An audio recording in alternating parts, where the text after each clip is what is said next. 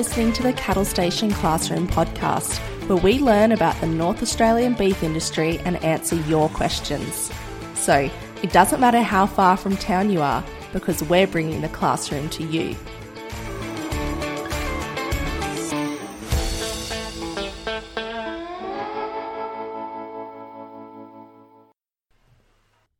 Welcome back to another Station Sticky Beak episode.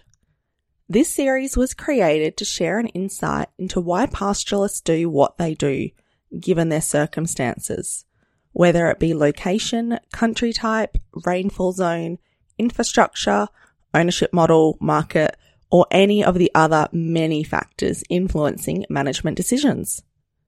In each Station Sticky Beak episode, I'll chat to station owners and managers about a range of topics, broadly covering country, infrastructure, cattle, and people to show that there are many ways to achieve positive outcomes for people, livestock, the land, and business.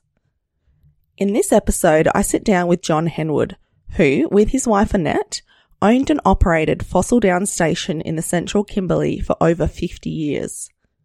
John has a wealth of knowledge and experience and with the assistance of Jardine McDonald, we had a great chat with John about Fossil Downs and what he learnt during his time there. Before we got into the official Sticky Beak line of questioning, we were having a bit of a yarn about water and fence placement in relation to scrub bulls, and that's where this episode starts.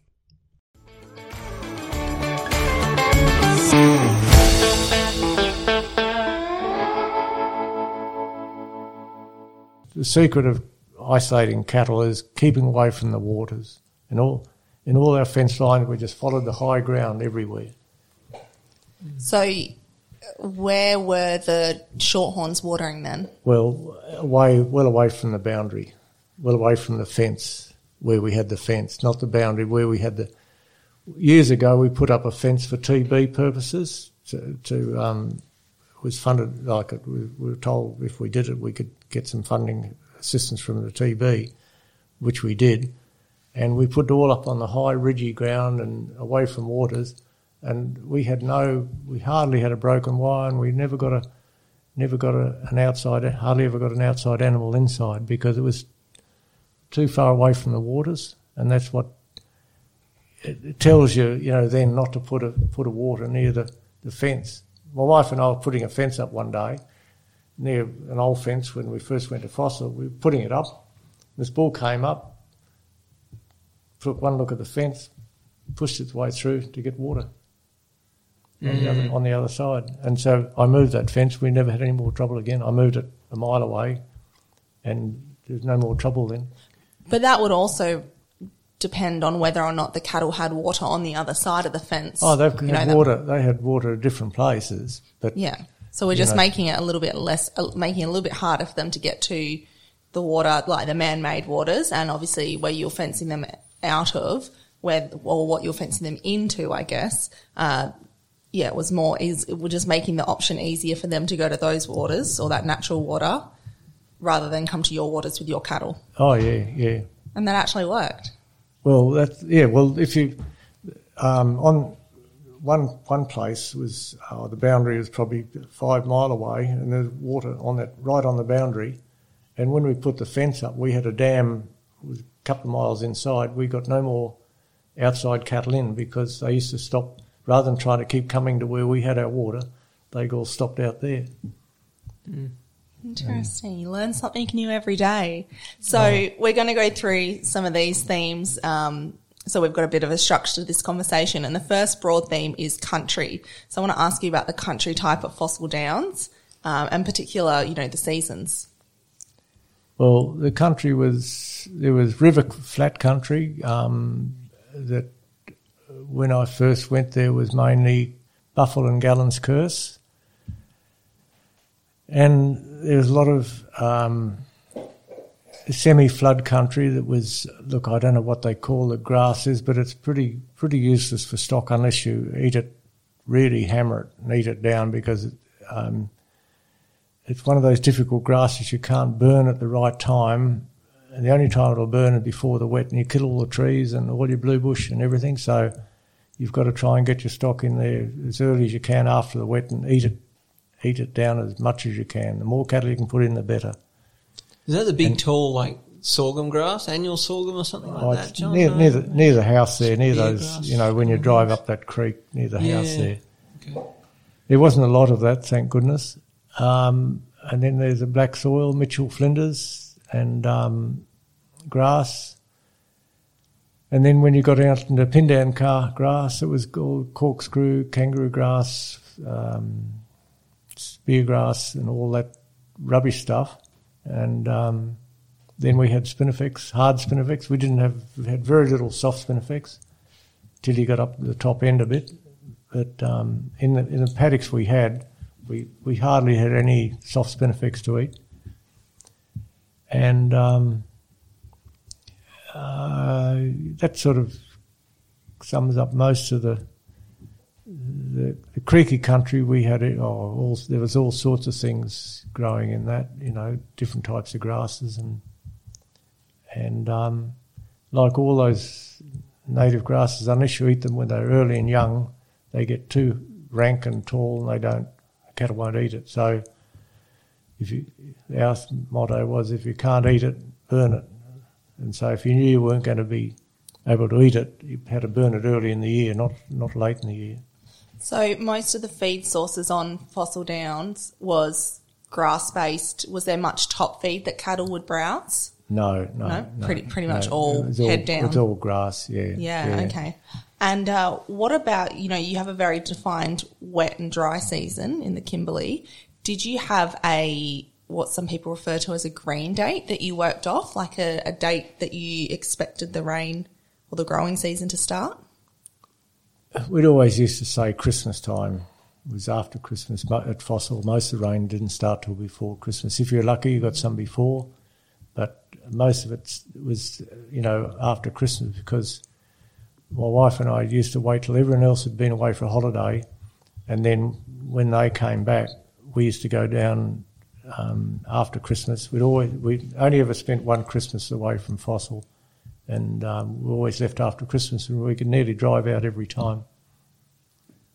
So, and It's incredible. and the Yeah. biggest the biggest floods we had, that flood in '83, that didn't start raining till I think it was the fifth of March or the eighth of March.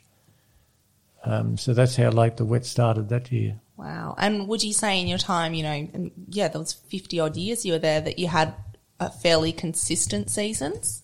Or was it quite variable?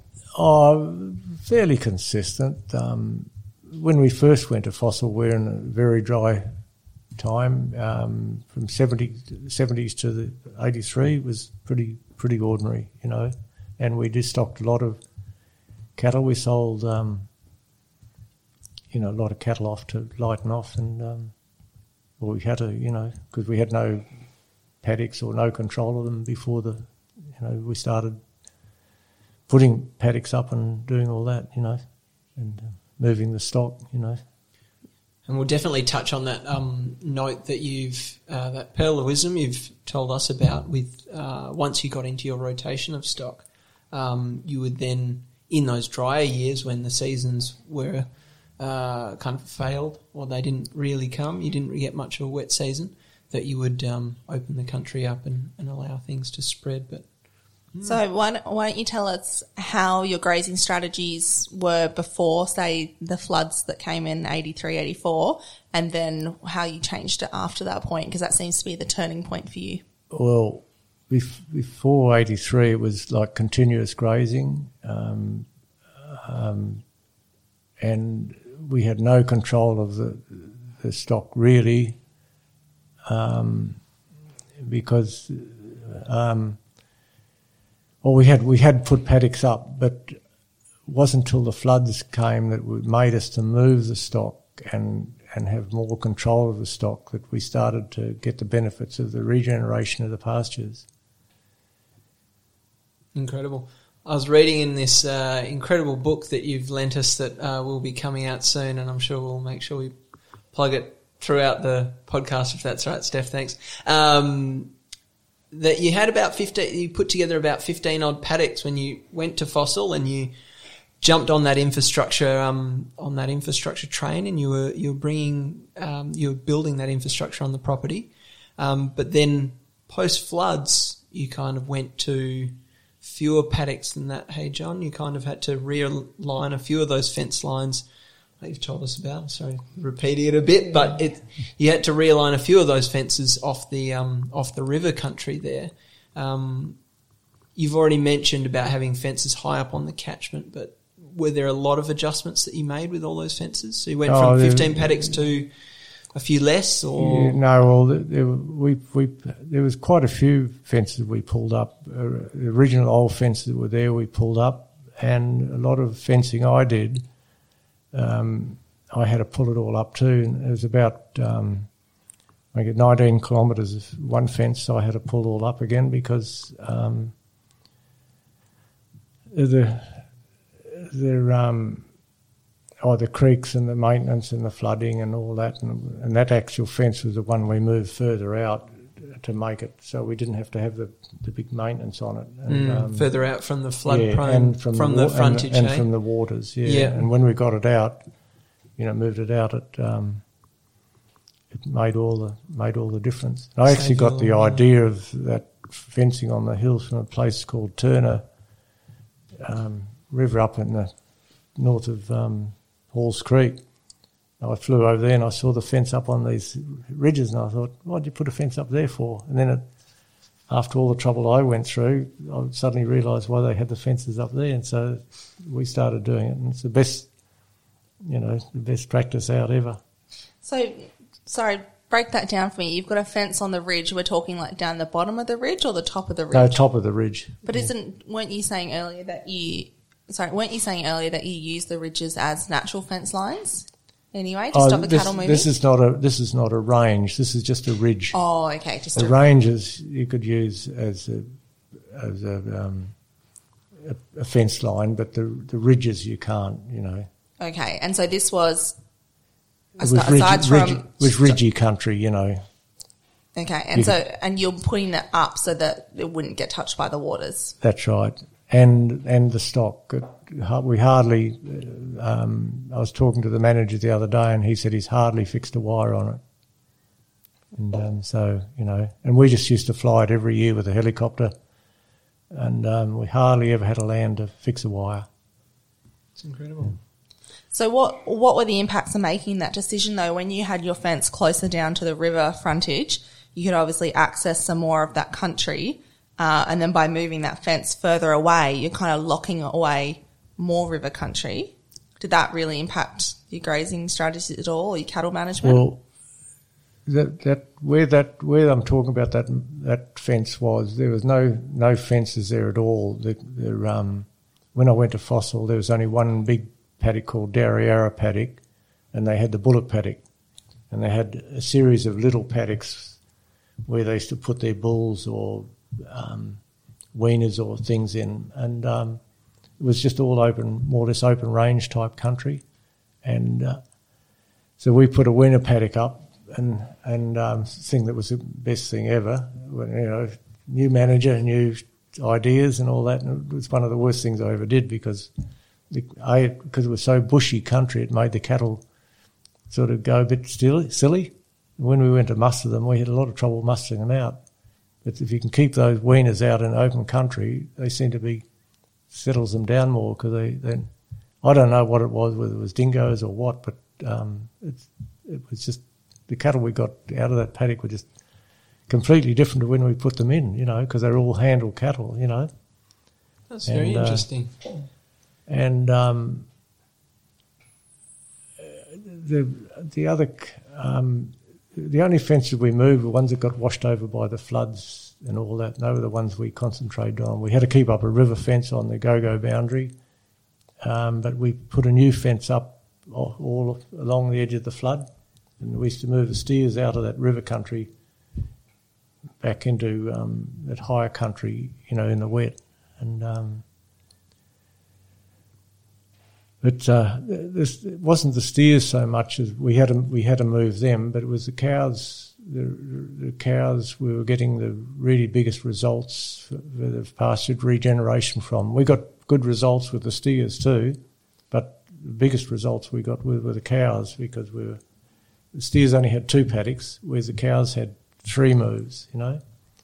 And um, don't ask me why, but it, uh, look, what have we, what we've been trying to plant and grow, and we used to rip the country up and with the bulldozer and plant the seed and all that, and it'd grow, but then the cattle just used to wipe it out. And then it wasn't until we, you know, started moving the cattle permanently that all the regeneration started, you know. Okay, so pre 1982, 1983, so 82, no, 83, 84, the cattle were set stocked, uh, and generally though during the wet season, kept off the low country, like, you know, the flood out country. But in 83, 84, there was a bit of that flat out country they could get to because it had been such a, a dry time leading up to it. They were kind of able to, to graze, you know, let out to graze what, what was left. Uh, and then that flood came. You lost um, some cattle and and some infrastructure, and then it was after that that when you re- replaced some of the infrastructure and moved the cattle away, that you saw changes in the country, and then from that first change that you saw, you decided to try and replicate that by moving the cattle more frequently. What did that actually look like? So, say, you know, how often were you moving them, and how many cattle were you running in a mob together? Did you did you find that the number of cattle made a difference, or or was it how frequently you were moving them? Well, we look like after the the when the floods came, it was mainly um, uh, short-horn cattle out along the rivers that would con- continuously graze.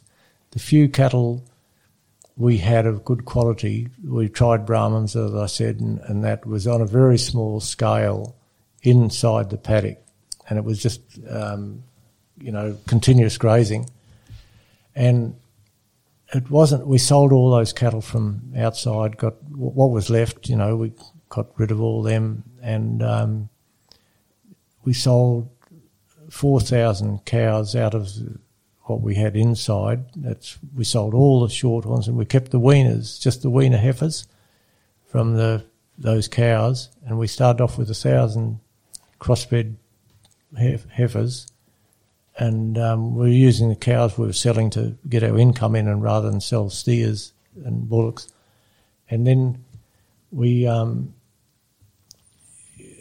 just kept everything that we had a, a, a you know like a Bos indicus crossbreed type animal, we kept all the all the heifers to get our numbers up quickly, and we used to buy top quality bulls. We didn't go and buy herd bulls. We bought stud bulls, and uh, everyone said, as I said, everyone said we were mad, but in the end it paid off because we end up with one of the, you know, overall best herds in the Kimberleys quicker than anyone else, and um, so I've got no regrets of buying you know, expensive bulls, but um, we did look. It was, I suppose, a reduction of numbers, and then having to move the cattle, and then slowly building up to six thousand in the mob. We got up to seven thousand, but we had trouble with water because we couldn't get enough water, so we sold thousand down to a thousand, went back to six thousand. It seemed to be a comfortable number to to you know keep our waters up, and um, and that's that's what it was like when we sold it. And if we'd, as I said, if we'd had the good prices that they're getting now, we could have probably still been there with all the extra waters that we wanted to put in, but we couldn't put in. You know. So when you were moving them, sorry, were you moving them as one mob of six thousand head at a time, or did you were you running two or three or ten mobs on the property? Well, they're all in one mob, but we used to open the gates in the afternoon and let them move themselves to start with, and then we just had to go and you just fly around, make a bit of noise, and all the rest. They all knew where their mates had gone, and they'd go there. You hardly had to push them. And if you came across a cow with a baby calf, you always left it, and you could always tell a cow when you're mustering that's got a calf because it was always trying to get back. So you'd let it go back and and then keep mustering because you mightn't have seen the calf. But if it had a big udder, you'd have a look see if it had a big udder. First, had a big udder, you always leave it. And you go up to the gate three or four days later, and there's a cow and calf waiting at the gate, wanting to come come in. And the same with the, if the river was too high, if there's too much water in the river, you'd leave the cows and calves, And then after a few days, you go out, or five days or whatever, you go out to the gate again, and there were the cow and calves. They'd, the cow had chosen to walk. Its, when the calf was strong enough, it knew when it could come over. And um, they're amazing animals, you know. They, I have a migratory pattern. Sorry to jump in there, Steph, but I'm just thinking just to paint this picture.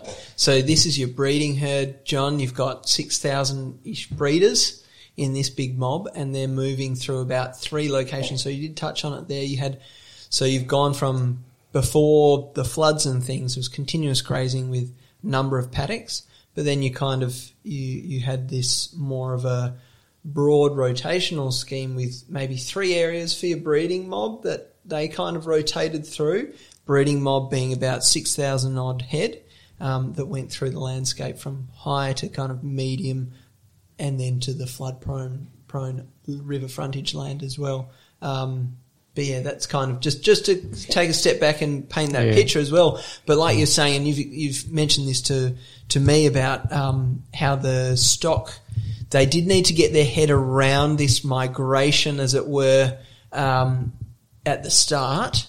So you had to do a bit of pushing at the start, but then once they got the idea, they knew this kind of every year they went, you know, through these three cool paddocks that they each had a crack at, and Yeah. they would learn that rotation in a way. yeah, yeah, yeah. No, Yeah.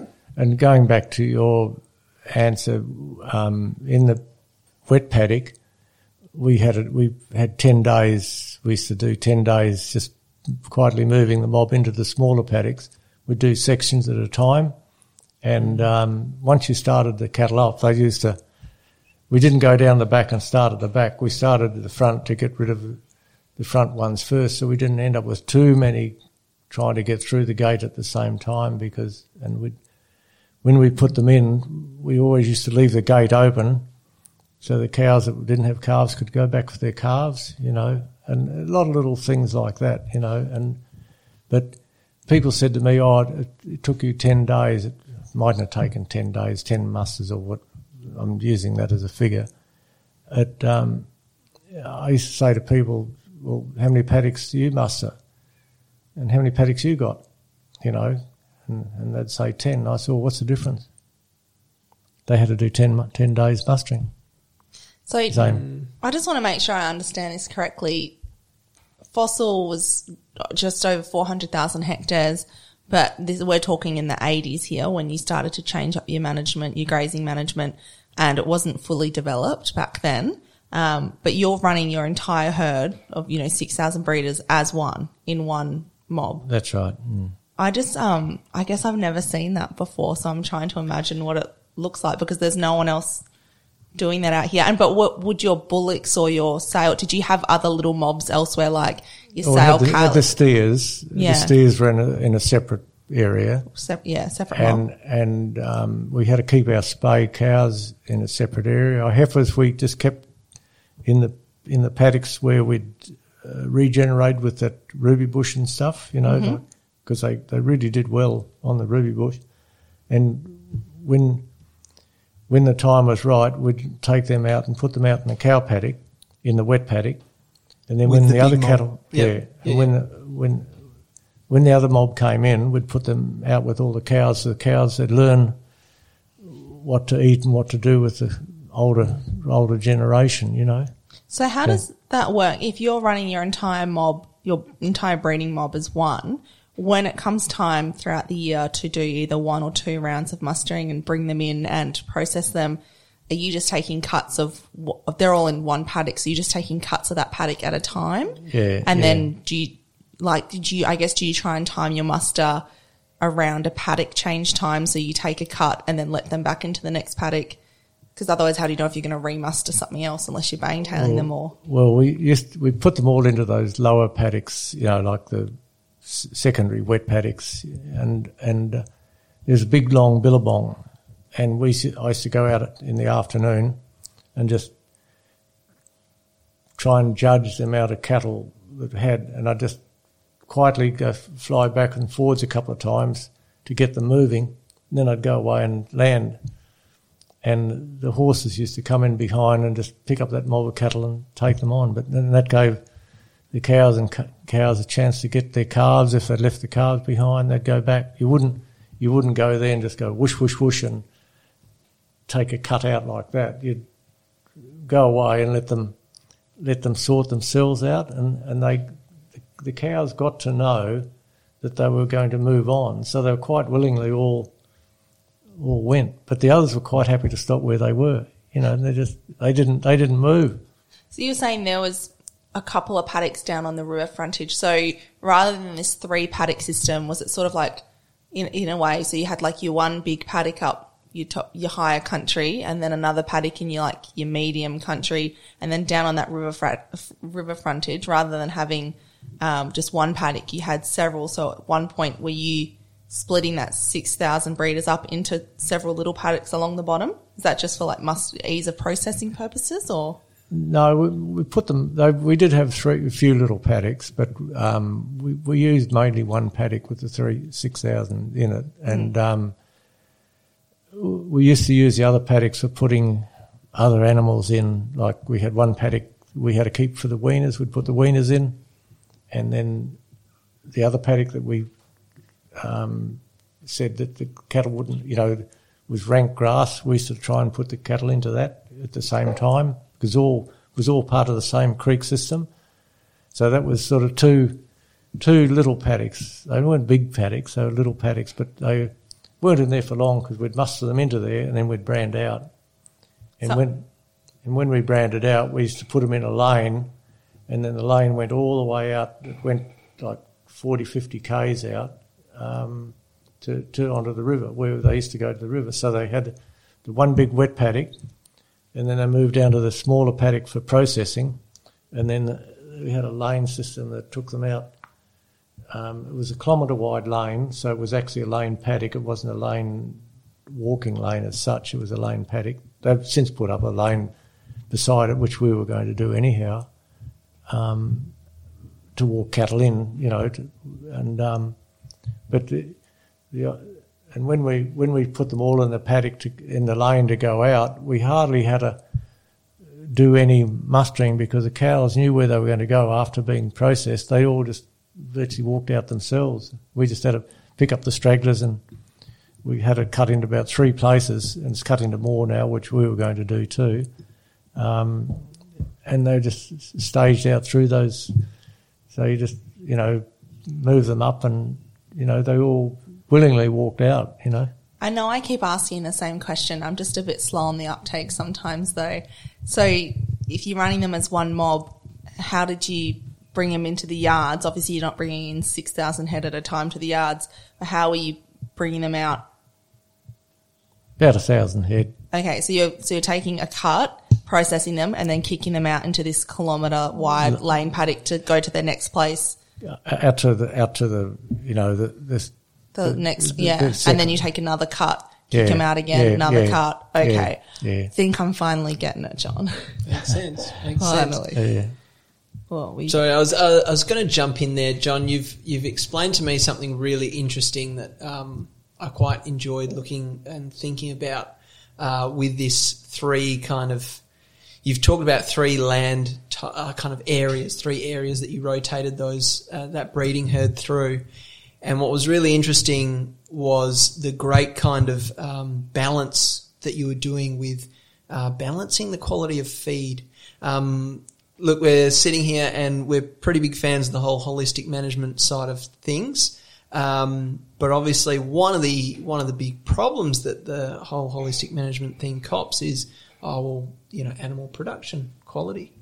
You obviously produce incredibly good quality animals, and that is a balance that needs to be struck um, in things. Um, so, John, you explained to me that you were, and we've we've been talking about this, but I know I appreciate that it's difficult for people listening if, if you don't have a map and you can't get your head around the context. But essentially, you've gone from your highest country in the best time of the year, so over our wet season, our growing season, when it's the the pasture's in the best condition it could be because it's growing, it's green, it's awesome.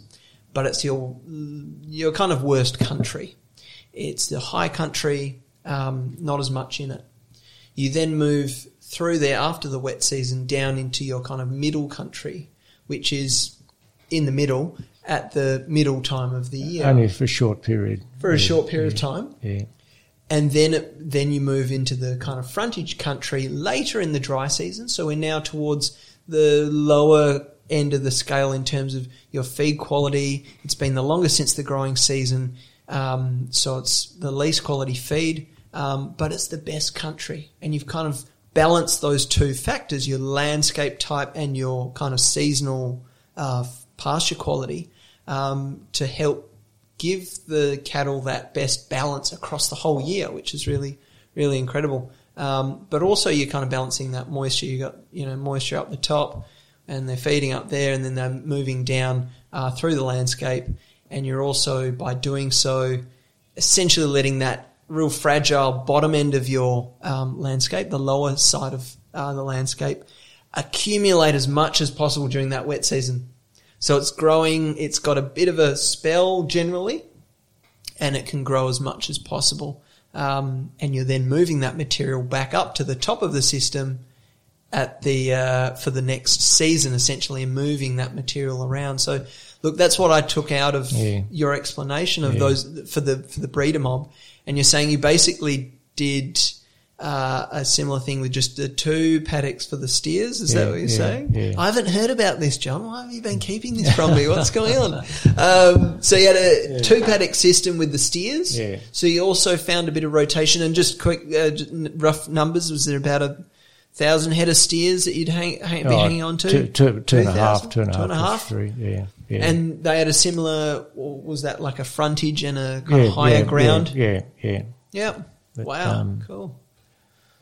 But saw better regen with the cows. Yeah, yeah. Look, if we could have, if we we were going to split the country up more, and we got more waters, we were going to split the country into more paddocks because the more, you know, like not too many, but the um, if I could have done three or four moves like into paddocks, it would have probably been better than it was. But it, it just with the, the little bit of country and fences we had, it, it, it um, was unbelievable, you know.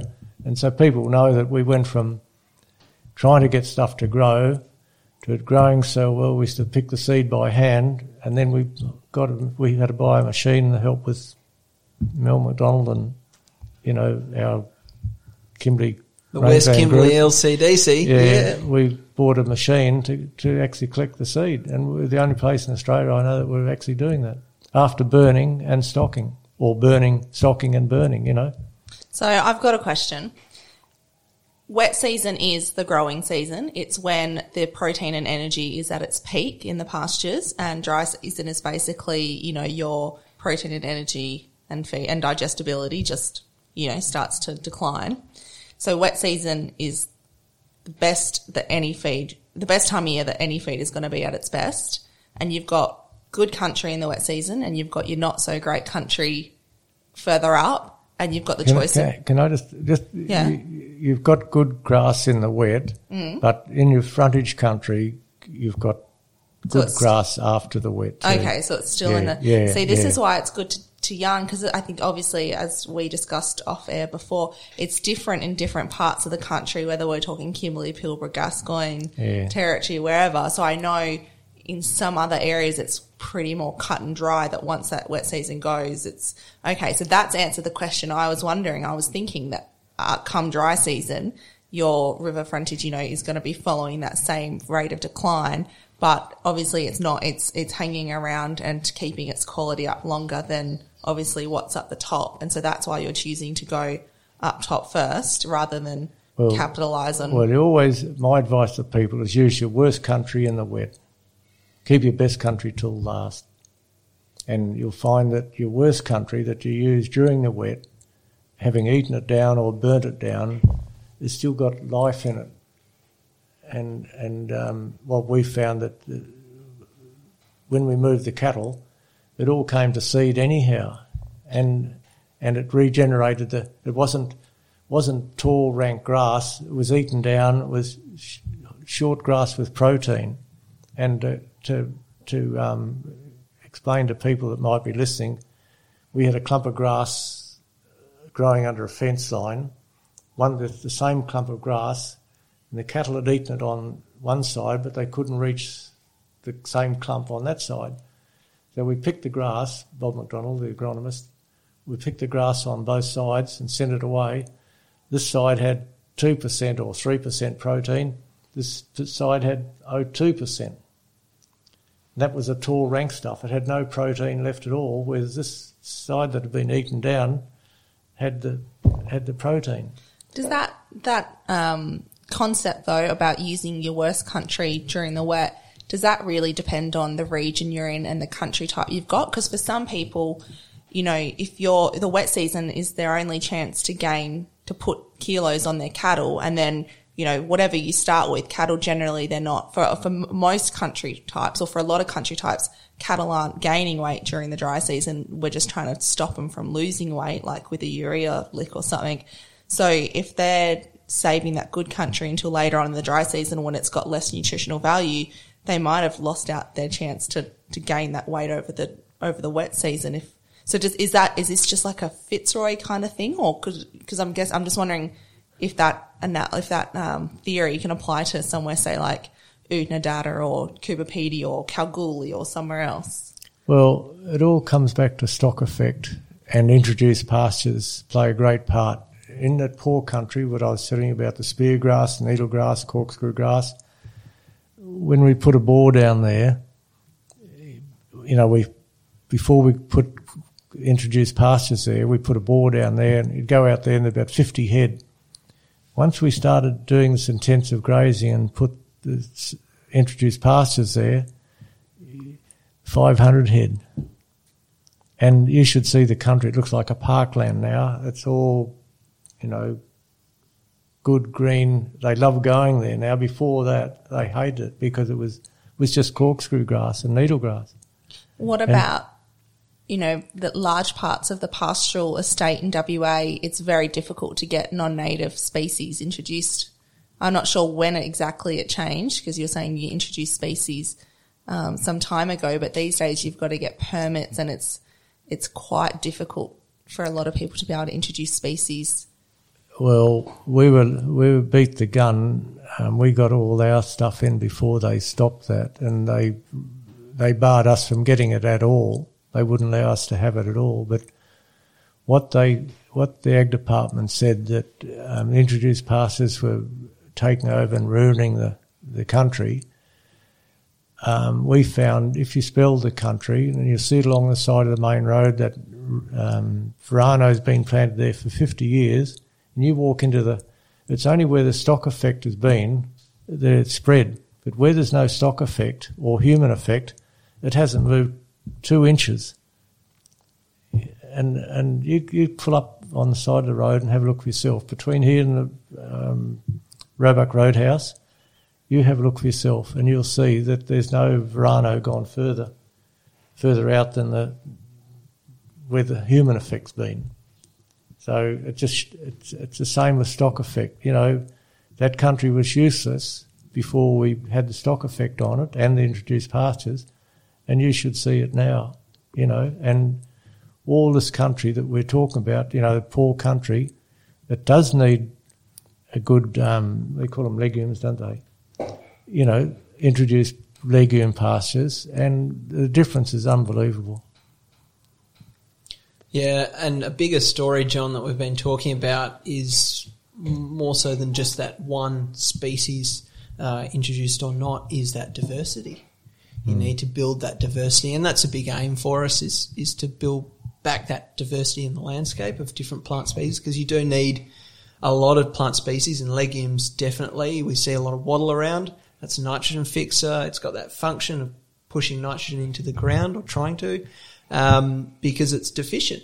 Uh, and, you know, Verano being, uh, Stylos being another legume. So they're trying to fulfill that function as well. And, you know, there'd be a bunch of functions and things and a bunch of plants and species that we've kind of lost through time. Um, with, you know, a legacy of some of the degradation that you're talking about. And, you know, we do need to work towards, uh, getting that diversity back. Um, which is a great thing that you were doing and you found, um, something that you've mentioned to us, John, is that with that rotation that you had in your country, you saw a lot of new species and things. You said you were a big proponent of those um, the mulla mulla, ruby bush, um, Blue the blue bush, uh, those species amongst with with that um, legume as well, with the Verano coming back, um, and not just plants but also animals coming back into the landscape as you did that. So um, this is kind of where we're going. We want that healthy landscape because that is that it's going to be resilient against you know big uh, events, cyclones, and big problem problematic events that we're seeing a bit more and more. Um, but it's also just health and capacity of that landscape to produce food and uh, and also look after your um, your native uh, endemic flora fauna um, and keep it all keep the system healthy and going. Um, so Verano definitely won uh, there, but um, I wanted to also ask when you saw the landscape changing with your uh, management, with that herd rotation, you noticed all of these species changing. You've, you've told me about. Is that a big thing that you saw as a result of all that? Oh yeah. Look, they it, um, the, change was unbelievable because we'd been trying to get it to to happen before we started the rotating, and it just didn't didn't show. And it wasn't until we started rotating the cattle that that um, you know it worked. And, and one of the um, people that worked for the rangeland group actually identified another plant that I didn't even know existed, and um, it's it's a, apparently a very important plant too. So just there's things there that I don't, I've never seen and don't know, but that suddenly came up and um, it just proves to you what the rotational movement of the stock achieves. What do you think is actually causing this change? I know, I mean, we can watch videos and read books on rotational grazing or cell grazing and all the variations of it till the cows come home, pun intended. Oh, that probably wasn't the right one, but close enough. Um, but what, from your perspective, was it that you were just giving different parts of the country a chance to rest, or were you thinking the herd impact, the movement of the feces in the urine? You know, what, what was happening from what you could observe that was really impacting that change? Was it the fact that you were running them all together rather than in, in groups? Well, we didn't have the paddock facilities to have groups. We had to have them all in one one mob. And on one side we had the Fitzroy River, which goes under flood, and on the other side the Margaret River and the Leopold River. And so we had to get them all off all those rivers. So we were very restricted to how we could have our manage our cows. So we ended up putting them all in When you're ready to pop the question, the last thing you want to do is second guess the ring. At Bluenile.com, you can design a one of a kind ring with the ease and convenience of shopping online. Choose your diamond and setting. When you find the one, you'll get it delivered right to your door. Go to Bluenile.com and use promo code LISTEN to get $50 off your purchase of $500 or more. That's code LISTEN at Bluenile.com for $50 off your purchase. Bluenile.com code LISTEN. one mob. And uh, the only cows that were separate were spay cows. And um, if we'd had a property further down south, I would have moved the spay cows straight down there so we could have increased our number of breeders, you know, by using that other other country. But the owners at present have got a golden opportunity because they've got country further south and uh, they could move all their um, like um, out of spec cattle or spay cows or that to other areas to, to allow them to increase their breeder numbers. Just just to put everyone in the picture, there there was so much undeveloped country up the north of Fossil that it carried quite a few extra cattle. Um, probably not as many as in that one mob. You'd have to keep the two mobs, the top end mob, separate from the bottom end because of you'd be overstocking the bottom end with with too many. Six thousand cows was enough in that in that system. Whereas if you've got another system going up north, you might even get four five thousand head of cattle doing the same thing up in the north paddocks. You might even get more because it's a lot bigger area. Let's talk about your fences. What were you using? Were you like three strand barb, four strand barb, plain wire? How far up, you know, pickets with droppers, you know, how, how was your fences Oh, set up? three three barb. Um, when we put four, we tried four barb, but if a calf got through a four barb chased by dingo or fright, it couldn't get back in to get it to its mother. So we just put three barb in so the calf could go under, get back to its mother. You know, pickets are about seven seven meters apart, or you know, seven to nine meters apart. Did you find that when you, I suppose there would have been a transition phase trying to get the cattle to learn to run together as one mob um, and to move, that you would move them and they'd want to go back to where they came from, or, you know, perhaps not because they were going from grazed country to ungrazed country, but did you have any issues that way, you know, like some, te- I guess, teething problems? No, no. We just found if we, when we moved the mob and left the gate open, the cows that didn't have their calves, we let them go back and um, close the gate next morning or, or late at late at night. And um, they didn't seem to. They all wanted to go to that fresher country, you know. And that's also just to jump in there. That's probably also a function of the fact that you did put the mob together. So I mean, if you had the mob in that, you know, in a significant mob, six thousand head odd, and they were grazing an area, you would get a fairly good graze. I mean, you you were saying that you'd move them on once they'd had a good graze of the whole area, but obviously um, you made good notes to me about how you'd always see that there was still there was still great ground cover on the uh, to look after that um, ground as well, but essentially the cows could definitely tell the difference, as you said, Steph, between the grazed and ungrazed paddock. So by having them in that mob, that kind of helps at the start because it, it it's kind of affecting more of that animal f- impact in the grazed area versus the ungrazed area. So it makes that contrast a bit easier for the animals to even notice. And going back to the whole holistic thing, the whole point came from those mobs were that in, intense and that kind of big, uh, where they were naturally migrating, that they would foul an area and then they would move off it because they had fouled it. And if you think set stocking is very much kind of spreading things out to the extent that they might not even realise that, you know, it's it's not actually that fouled, and they might not have thought seen that con- as in the the animals might not have seen that contrast as Well, easily. I, I, I liken it to the massive herds of animals migrating overseas. You know, all the buffaloes and you know what bifids and whatever, whatever. Um, they moved up, ate the grass, and then when was ready, they came back. You know, and that's that's how the cows sort of um, reacted. They they know what you're doing. You know, and when you wean the calves off them, you know they knew they they didn't hang around and wait. They might have waited one day and then they were gone, you know. And um, because they, they knew the system, you know. How big of an area are we talking? Uh, Say, so fossil, 400,000 hectares. How big of an area are we, were you rotating your cattle around? Oh, I'd say probably a 150,000 hectares.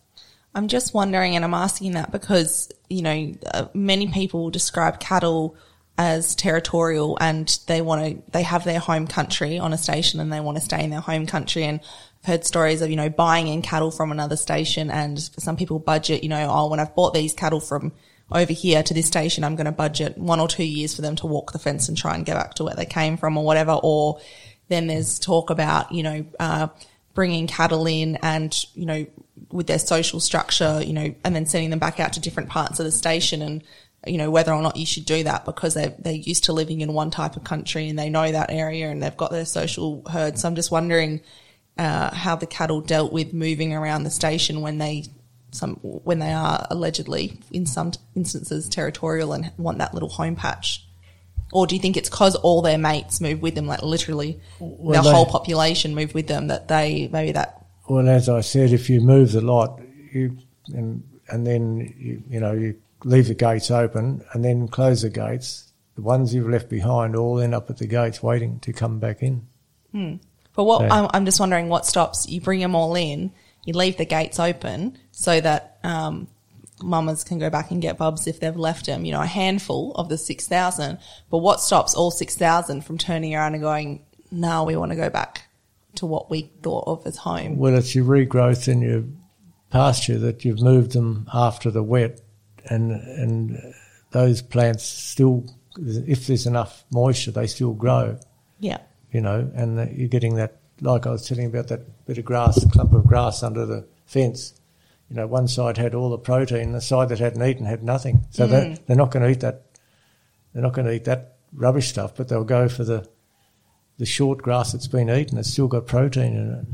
I'm just trying to think of for people listening. I'm just trying to think of what devil's advocate would say to try and go, you know, for oh why we shouldn't do this or why it wouldn't work on my property. I always try and put myself in that position to to be the devil's advocate. Well, all as I could say to them is try it and persist it, and they won't regret it because it definitely works. I mean, going from um, not having any of those species of plants to what we had when we left, actually be able to collect the plants by it was only it was a vacuum sucker, it was a machine, but instead of going by hand, because we only had few so few plants, we end up we could use a, a machine to collect them because we didn't have to have to you know walk great distances to get another plant. You know. What were the impacts on the productivity of your cattle and the carrying capacity of your land? Well, look, I, I just um, I didn't go into that tech. Only you hear stories of what people say and um, and um, the results you get, what weights they were. Um, we were selling our cattle fairly young compared to other people for roughly the same weights. Um, you know, they were keeping their cattle for two years and over, whereas our cattle were like sold at 15, 18 months. Theirs were 18 months, 24 months. And we were more or less getting the same weight weight gain, weight average. And when you listen to people talk, uh, you've probably heard of a guy called Kurt Hammer. Mm-hmm. Um, we sent a mob of cattle up to Wyndham to go over ship, and I was. This was repeated to me that Kurt Hammer said, "Well, whatever Hen was doing, he's doing it right," you know, because he he liked the cattle, yeah. And and talking of the cattle and the grazing, Reg Underwood at uh, Munda at Munda Station, he started the same system, and he used to boast that he'd never had grass up to the troughs before, because he started the same. Um, Tom Quilty, his cousin, used to do our mustering, and Tom told Reg, and Reg started it, and uh, he was getting the same results. Just on that, John, um, it's an incredible resource uh, having all those all that animal influence right up against your troughs. So it makes sense. You'd have a lot of manure there. If we think of gardening, you told us about your gardening days back back um, in your school days, uh, in between school. And why not? If if you've got if you've got that much manure around your actual troughs, why isn't there grass growing right up to those troughs? So that's Well, that's, that's- a fantastic indicator That's continuous it- grazing. Yeah. Continuous grazing is why you don't have it. and trampling. So giving it a chance, giving it a break, you'd actually see a lot of recovery in those areas because there's a lot of material. Um, but John, there was a few things in there, and oh, geez, I've just about forgotten them now. Oh, the bigger story of how well the cattle were doing. You you were saying how you were bringing back a lot of species, and you're seeing that diversity of species.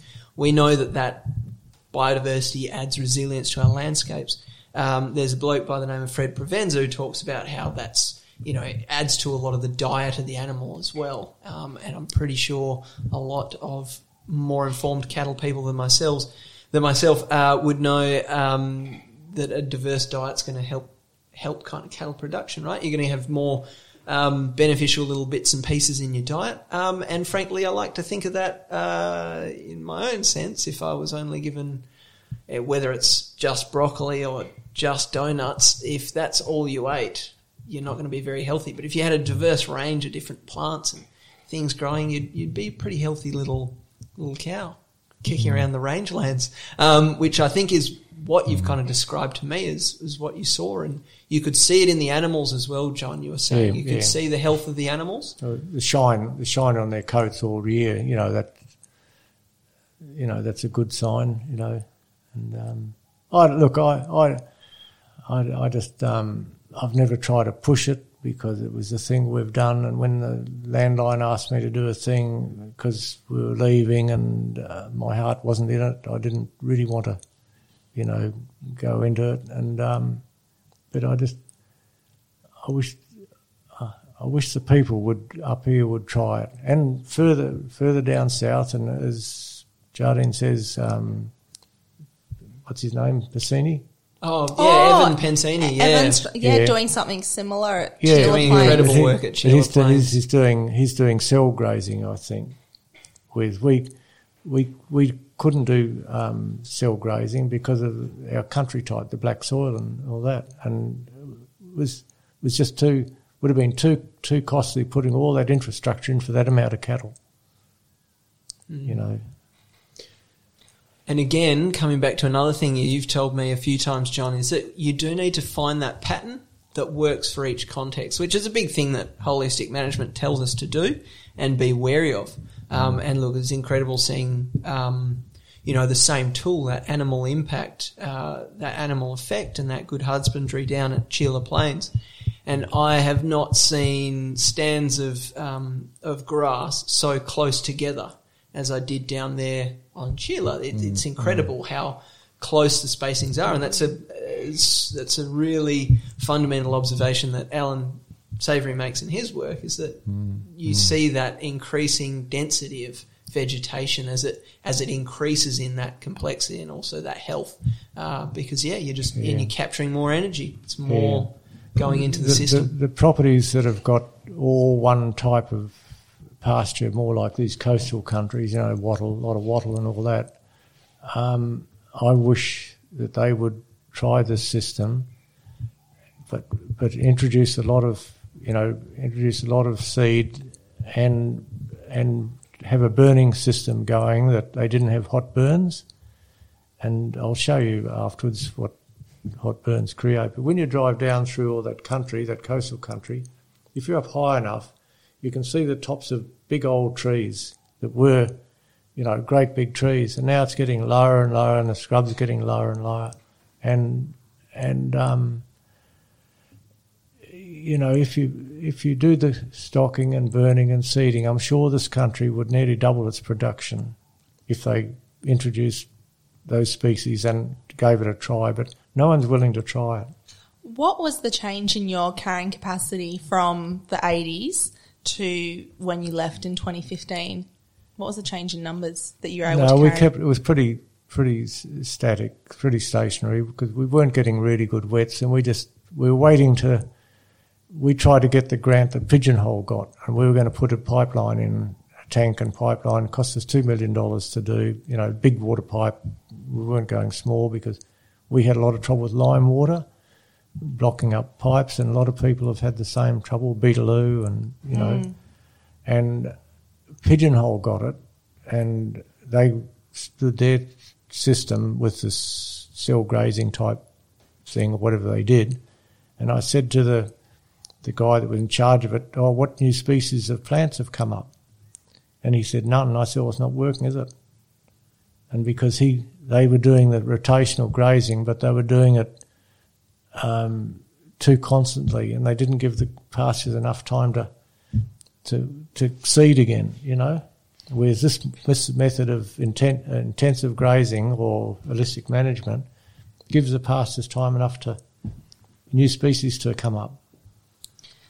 Just on that observation one, sorry, Steph, but one to jump in that I've been asked before, and I know people will ask these kind of technical things of you, John, and again, trying to bring it back to the broader observation, but um, what kind of level of grass would you see uh, the stock eat down to before you actually move them? And obviously, that's going to change with different seasons. But did you see them have a good crack at most of the pasture? You saw it, you know, half basically mowed down. No, no, it was all it was all done on the type of season you had. You know, you, you if we had a big wet, we couldn't process the cattle early. We had to wait. If we had a light year, we processed the cattle early.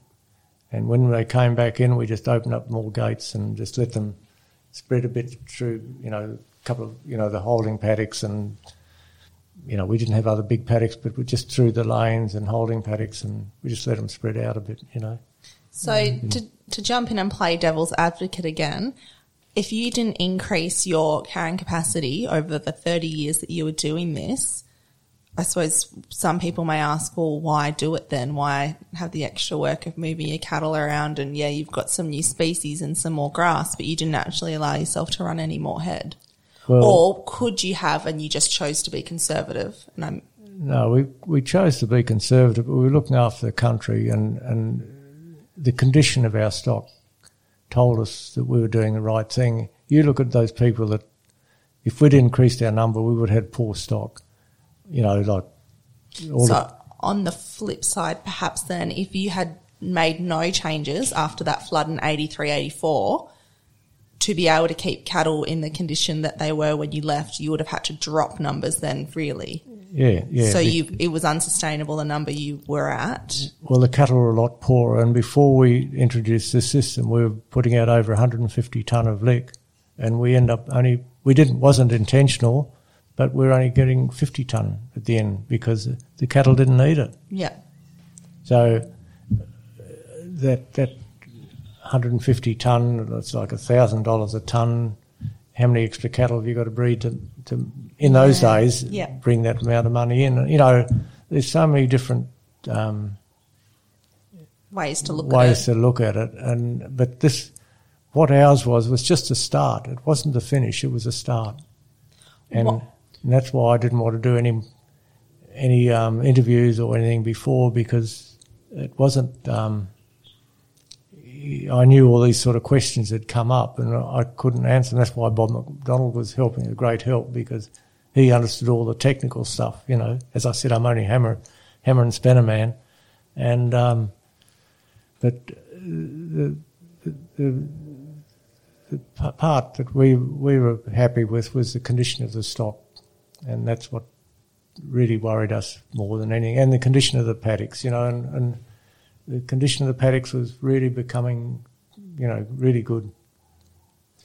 It's an incredible tale, and, and look, I had the fortune uh, of going out there in recent years and um, working on some um, kind of water ponding. We were looking at some water ponding stuff with the guys. That was awesome, um, and I didn't notice an incised creek on the block, which is, you know, a real testament to, like you said, uh, a good healthy system that didn't have too much erosion and runoff. So you've got intact soil that's holding the system together. You've got functional soil and it's not eroding. Um, and your creek lines were holding up, which is an incredible thing. Um, and on the actual numbers, John, um, are from this fantastic book uh, called They Rose to the Challenge, which is something that um, will be coming out. It's um, Alex Campbell's book there. It's a fantastic book, and he notes um, some numbers in there. But uh, and these are probably something some work from um, Bob and and the gang around you. But that quality of stock um, and the health of the stock, you're saying less lick, uh, but you also had incredible increases in your weaning rates. Um, you've got numbers in there that used to be around the just over 50% mark with the short horns, right up to something more around the 80% mark with your droughties. So a big thing that we try and get to with, uh, and, and a big drive behind the kind of regenerative movement that's really pushing and getting up a lot of steam these days is actually profitability because we need people to be profitably producing food on the land while looking after the landscape, which is exactly what you've described to us today. And maybe there wasn't an increase in carrying capacity per se uh, on the page, as it were, but you did kind of increase that carrying capacity in, in the quality of the stock, the quality of the landscape, and I dare say that would, without going into it, obviously, John. I know that's uh, you know your private business, but going into that profitability, it would have increased the profitability and viability of that business to continue looking after that landscape in the way that you were doing, because you were seeing higher weaning rates um, and better quality stock out of that, and that also feeds into a plethora of other things with you know market opportunities. If you know you're saying how poor. Uh, how limited the market opportunities are, especially up here in the Kimberley, and how, you know, if you do have out of spec kind of stock or, or um, you kind of don't quite meet some of those marks, then it makes it even harder to move stock. Mm. And that makes it harder to adjust those stock when you need to, which is something that you also mentioned. Well, just in um, answer to Steph's question about uh, increase in stock and all that, after we left, they put more waters in. And they had 25,000 head on the same country that we had. And the cattle I saw going through the sale yard were magnificent. Mm. So, you know, what more do you want? You know, um, because if we could have you know, afforded what you know the new owners have done, uh, it just tells you the story. And I flew over all that country the other day, and it still looks Amazing. it doesn't look eaten out or anything. Yeah, Yeah. And and you know, carrying capacity is just one metric and I've always got to play devil's advocate, but I suppose another one we could have used is kilos of beef turned off the property and I'm sure the amount of kilos you were turning off each year from uh, the early 80s to, you know, 2015, that surely would have increased as well with how Well, many we always sold what we branded the following year. You know, if we branded four and a half thousand or four thousand eight hundred or five thousand, we always sold that number the next year. So we didn't have deaths or anything, you know, large numbers of deaths. We had a little bit of botulism now and again. We used to needle it all the time. But for some reason or other, we used to get one or two or three that die of botulism you know, because I used to fly over that country all the time and I'd see them. And, um, you know, you'd see the remains of cows and people say, oh, you can't, but you can in that country, you know, because um, the other thing is that people don't understand that with this rotational grazing, when we went to fossil, when I went to fossil, there wasn't a tree on the black soil plain, hardly a tree. And now there's trees growing everywhere and where we put fence lines up and all that because of the flooding was all open. And now you go there and it's all all the trees of um, and the local um, what's what was his um, Shaw? What's um, Russell Shaw? Russell? yeah, he couldn't G'day, believe Russell. he couldn't believe the regrowth of trees we've got, or they have now got coming back on on fossil because of the rotation of the grazing and the cool burning. Cool burning kills everything, you know.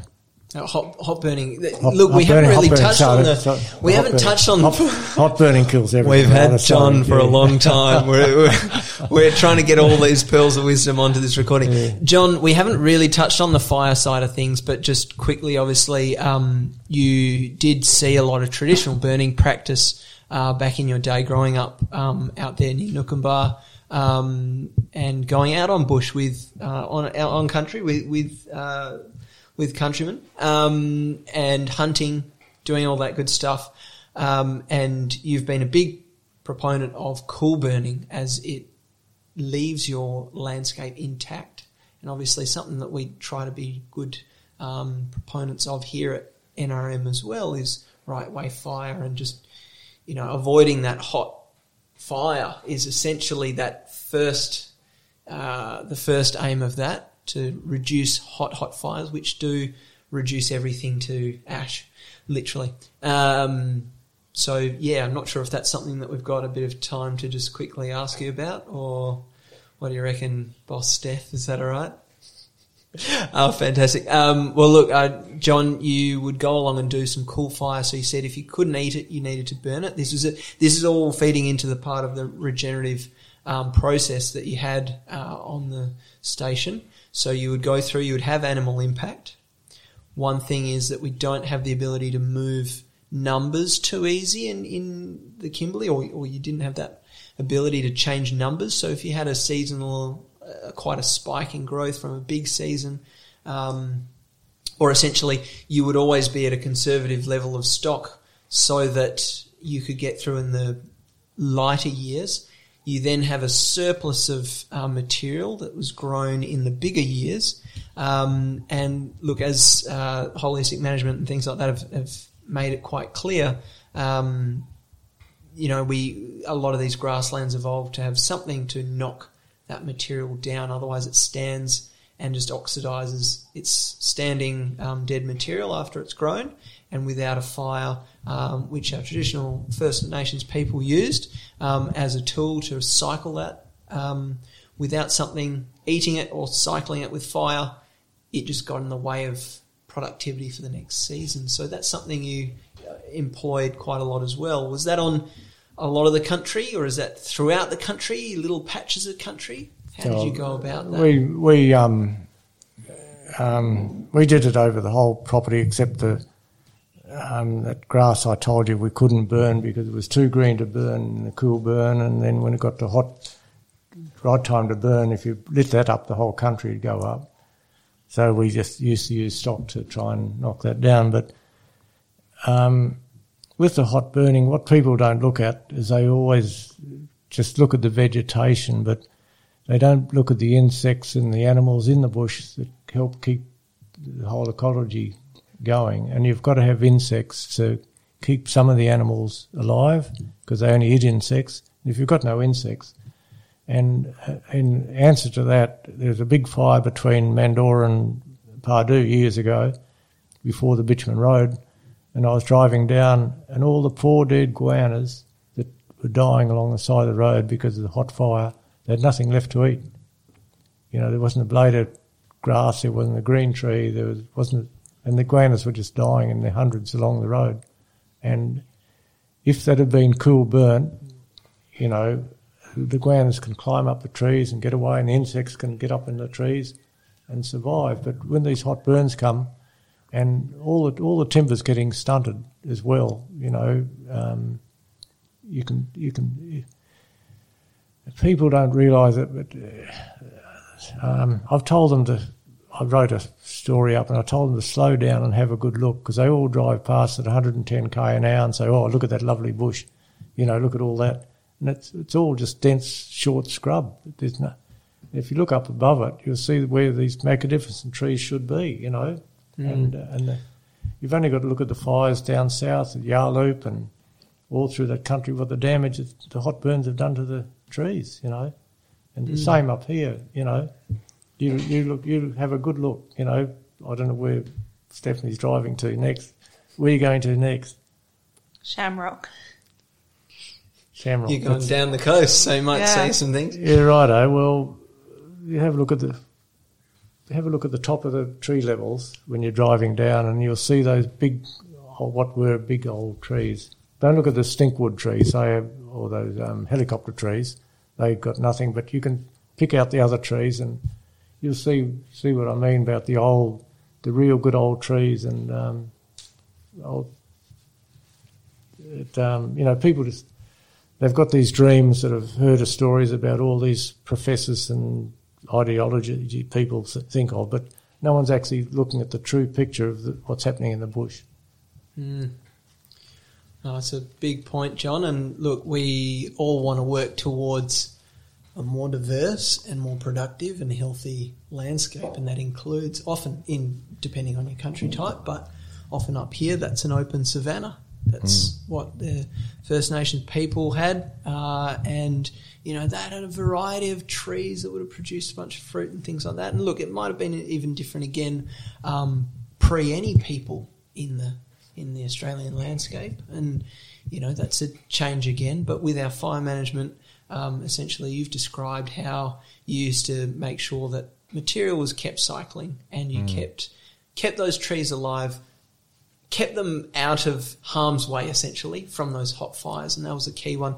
Um, and look, you made a really good point about the insects, and I'm a bit of a soil nerd, um, so I'll add that you know those insects are then themselves feeding off a lot of the soil kind of biology that's going on there, and then essentially by having that rotational system, by avoiding hot fires, and having that rest in between the good animal impact that then moves off and leaves things to rest you can help that system stay in a real healthy state of a balanced kind of fungal, bacterial kind of uh, soil biology and really help that soil um, grow the right kind of mycorrhizae and goodies and things that it needs to support those trees, but also have the bacteria and goodies that are needed to cycle nutrients for the grasses and things. And we can have one of the most productive landscapes ever is that open savanna. So, um, yeah, look, that's keeping in mind that bigger picture that we're working towards a healthy landscape that can really um, provide for a lot.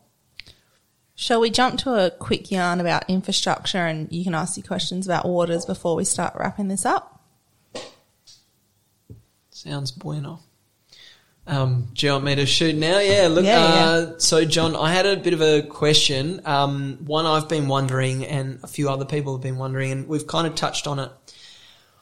And I think I might have asked you before, but just for the benefit of the uh, listen, listening clientele. Um, waters. So we've talked about water points and you said that you got to a bit of a point where you couldn't water more than that 6,000 head of stock. You have also described to me how in some of those paddocks you would have had quite a number of waters set up, spread out along the uh, through the middle of the paddock, away from the fences, as you've described, to keep stock away from those fences, but also to make sure you've got good utilisation of the paddock. John, you described that you had something like about twenty odd waters in some of those paddocks. Was that about right? Yeah, in one in the the wet paddock in the cow paddock, yes. Right. Okay. Because So they- Si- mob of 6,000. They've got a bunch of waters to choose from over the kind of limited period of time that they're in there. So they can kind of spread out through that country and kind of affect their, you know, hooves, mouths and um, all that goodness uh, on the whole countryside. Um, what are the actual, what did the waters, what did your water system look like? Did you have, you know, um, those tank and saucer troughs? Did you have, you know, normal troughs? Did you make them by hand? Were they anything in particular that you'd uh, throw out to all the crew listening that are probably trying to work, try, Oh, that no, want to know we- those nuts and We, bolts? no, we had we had we had a few dams, you know, but some of them we were closing off and putting um, pumps on, like solar pumps, and overflow back into the dam. Oh, yeah. Stop because the dams were a bit boggy. Um, any money we got, that's what we started to do. Hmm. But the waters out in the middle of the paddock, we try to keep them about five kilometres apart, and um, we found with the omni grazing, uh, it gave the. If you look in the corner of a paddock, it's all flogged out, and not a blade of grass left. Whereas the omni grazing, it, it doesn't, not so severe impact on your on your country if you've got that omni grazing rather than the, the corners. What is, sorry, what is omni grazing? I haven't heard that terminology before. Circular, you know, like, like I think it's omni, isn't it? Or- or- Mate, Oh, I think it's a new term that's going to come in. It's the new Okay, thing. so that, that's Omni-grazing. having the waters in the centre of the paddock and them grazing out that radius. yeah, yeah, yeah. Okay. Yeah, yeah. Rather Yeah. than, okay. rather, Rather than, than rather than in the corner. Yeah. And mm. um, because what we found, you know, you've got waters in the corner. If you've got other cattle in the paddock, there's more fence damage. They they were going the same, not in our country so much, but up in the Northern Territory where it's the timber's really thick, and um, they're trying to get their lick out. They can only put their lick on two places, and that's on both roads coming down the fence lines. So the cattle are not they're not in as good condition as they should be because if they could have that, um, You're not utilising the whole. yeah. and I, su- I suggested they put an arc around a kilometre out from the bore. They put an arc of a road around so they could keep spacing their lick out instead of putting it on the one line all the time because it meant the cattle had to walk there and they weren't getting the benefit of the. By the time they'd walked there and then gone back out to the grass, they weren't getting the benefit of the lick. Mm, You of course, and not getting that spread of grazing impact as well.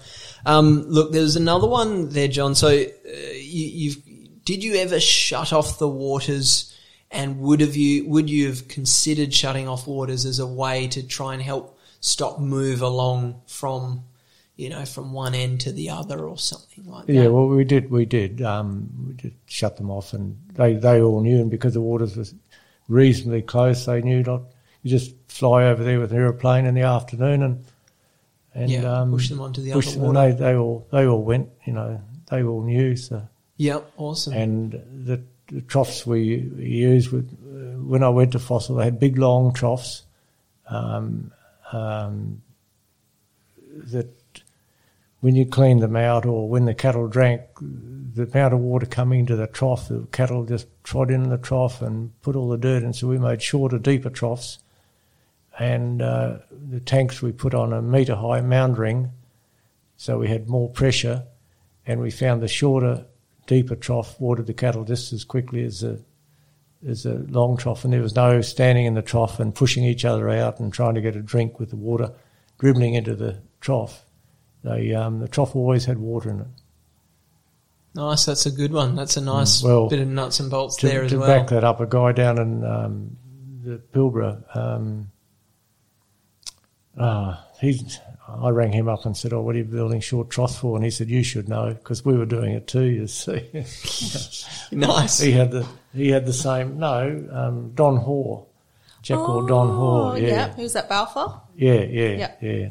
Oh, nice. So yeah, And deeper, trying to minimise that kind of solar exposure as well. Try and keep that water a bit cooler, perhaps as well. If it's sitting in the tank longer, then it's going to Yeah, stay a bit yeah. cooler, bigger volume of water Yeah. as well. So I can imagine that's going to help. And We Yeah. we made our own cement mould to build troughs, and we made it so you could put a short trough, or if we wanted a longer trough near a yard, or like when we put a big mob of cattle into a, a cooler, we had a bigger, longer trough, and um, uh, but it's the same.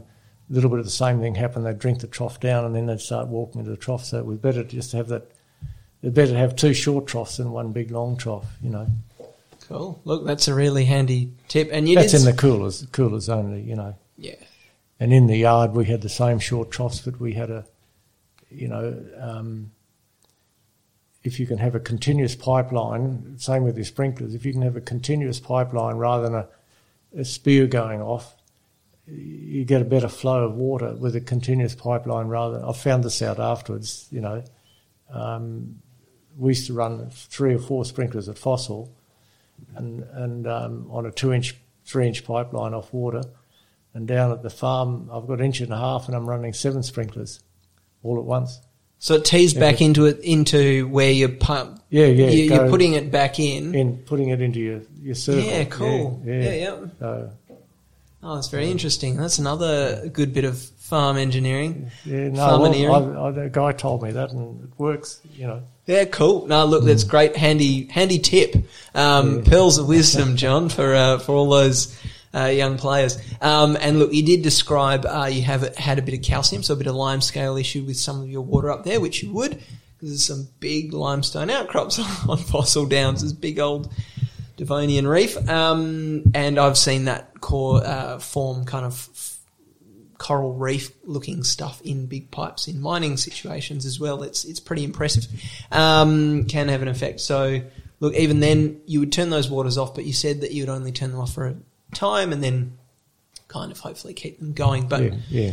um, look, it reminds me of um, another really impressive operation that we mentioned before um, down at Sheila Plains in the Pensinis. Um, fantastic efficiency with having the stock only using a, a small number of waters. It might be one or two waters at a time or so, rather than using all the waters across the property and having to endlessly do runs out to check every single trough.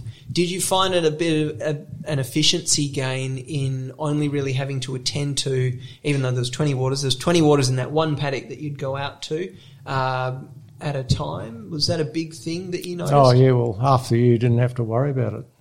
Yeah, awesome. While the cattle were out of that paddock, you, you didn't have to worry. You could just take your time, do all the maintenance you wanted, get them all ready for when they came back in, and and um, cut the costs right Mm. down. Yeah. Yeah, look, and that cost factor being a big one, um, you know, if you can actually be more efficient with that maintenance, then that would have in itself a big kind of productivity and, and Yeah. profitability um, benefit there. So, look, that's a cool one to know. Um, so, basically, you had those short troughs and you had a number of them spread out for uh, the number of cattle that you had going through That, there. only in the holding paddocks, like we tried in the coolers near the yard. You know, Yeah. You'd you'd, want to put more in. You know, Sure, but even in the big paddocks, you'd have those those Oh, troughs, they- yeah, and you yeah. had a number of water points spread Yeah. out. Oh, that's fantastic. Um, cool. And look, that was the big one that I wanted to ask you about your waters, and um, look, waters being a big one, and waters being, uh, you know, probably a little bit more important than your wire perhaps some would say. I've heard people talk about how your water, your wire's only as good as your water. Um, so look, that was the main one that I just wanted to ask about, and hopefully that's of use to some of the crew that are designing waters. And look, I think it's a big area. Um, coming from the hydrosphere myself, um, pipes and things get very expensive, and it's worthwhile putting a good bit of thought into it. Um, ooh, one that you did mention before was having a little track between your waters, even if they're in the middle of the paddock, just so that cattle can find their way between them. Um, Oh, road, yeah. yeah, a little road, yeah, yeah. Um, obviously with no windrows, um, that you'd have between, and a few henwood humps, uh, if needed, between those to help them find it. So look, that was the, they're the ones I wanted to. Um, But if, if there's no ask. great cattle pad, we used to put a road in, and Reg Underwood did the same thing. He put a road between his waters to walk the cattle. You know, made it so much easier. And the cattle, once you put them on the road, they knew they just they'd um, head off. You know, Mm. For our final question in this station, Sticky Beak, John, can you just leave us with some parting advice for any other station manager or owner listing out there? just try it, but don't don't just try it one year. Try it for a couple of years because it'll probably take a little while with certain types of country and certain rainfall. It might take a little bit longer, but try. I'd give it a go because I'm sure that they'll find out it'll work. With it might take them a bit extra lick, or it might you know it needs introduce. If you've got poor type sandy country, you'll need introduced pastures, but persist with it, and I'm sure it'll work for you.